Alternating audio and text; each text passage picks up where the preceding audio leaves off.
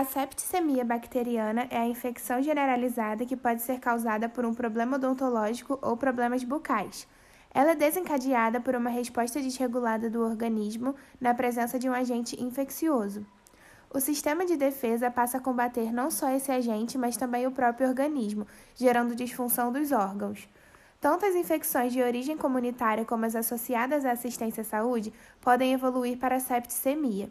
É um problema gravíssimo que deixa ainda mais vulneráveis os pacientes nas UTIs, sendo a principal causa de morte nas mesmas, superando o infarto do miocárdio e o câncer de mama. Os pacientes que se encontram internados muitas das vezes apresentam higiene bucal deficiente, o que ocasiona a colonização da cavidade oral por microorganismos chamados de patogênicos, que são aqueles que têm capacidade de levar ao desenvolvimento de doenças, principalmente as respiratórias. A quantidade de microorganismos patogênicos na cavidade oral aumenta com o tempo de internação. Caso a higiene bucal não seja realizada adequadamente, a boca acaba se tornando um reservatório desses patógenos, podendo desenvolver uma infecção generalizada ou a sepse. Em relação aos sintomas da sepse, normalmente ela acontece junto com uma outra infecção, como uma meningite ou uma pneumonia. Isso significa que você já vai ter todos os sintomas específicos daquela, dessa doença, por exemplo, febre, mal-estar, retenção urinária.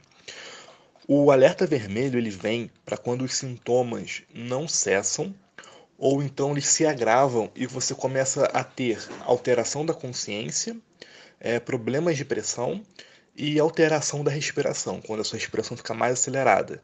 E é nesse momento que você tem que procurar um pronto-socorro ali imediatamente. A sepse, conhecida também como infecção generalizada ou septicemia, consiste em um quadro infeccioso em que o corpo inteiro reage contra o agente causador da doença. Trata-se de uma infecção com alto potencial de morte, uma vez que pode afetar todo o sistema imunológico e dificultar o funcionamento dos órgãos. Em resposta, o organismo provoca mudanças na temperatura, pressão arterial, frequência cardíaca, contagem de células brancas no sangue e respiração. As formas mais graves de sepse também podem causar uma disfunção de órgãos ou chamado choque séptico. O diagnóstico da sepse é feito com base na identificação do foco infeccioso e na presença de sinais de mau funcionamento de órgãos. Não há exames específicos, mas sim aqueles voltados para a identificação da presença de infecção, um hemograma, e para a identificação do foco, como radiografia de tórax e exames de urina.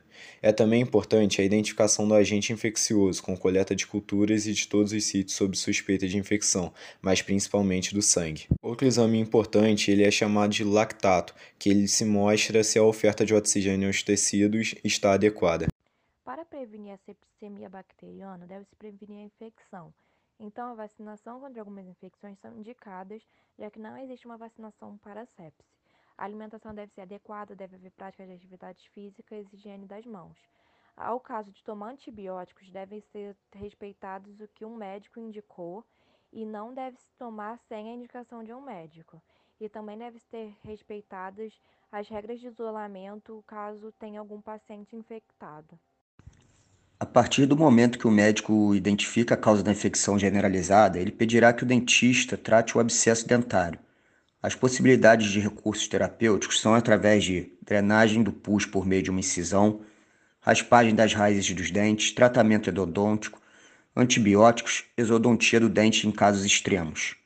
Em resumo, a septicemia é muito perigosa e uma simples infecção como abscesso dentário pode tornar o problema sistêmico. Por essa razão, é fundamental fazer consultas de rotina. Relação da septicemia com a odontologia. O abscesso dentário é a inflamação que mais desencadeia a sepse. Ela é o acúmulo de pus no dente ou na gengiva, formando uma espécie de bolsa esbranquiçada. O abscesso ele surge por conta de alguma infecção bacteriana que não foi tratada, e seus sintomas são sensibilidade, dor de dente, mau hálito, inchaço e vermelhidão na gengiva. A entrada de bactérias ela pode ser através de feridas na gengiva, traumas dentários ou inflamações.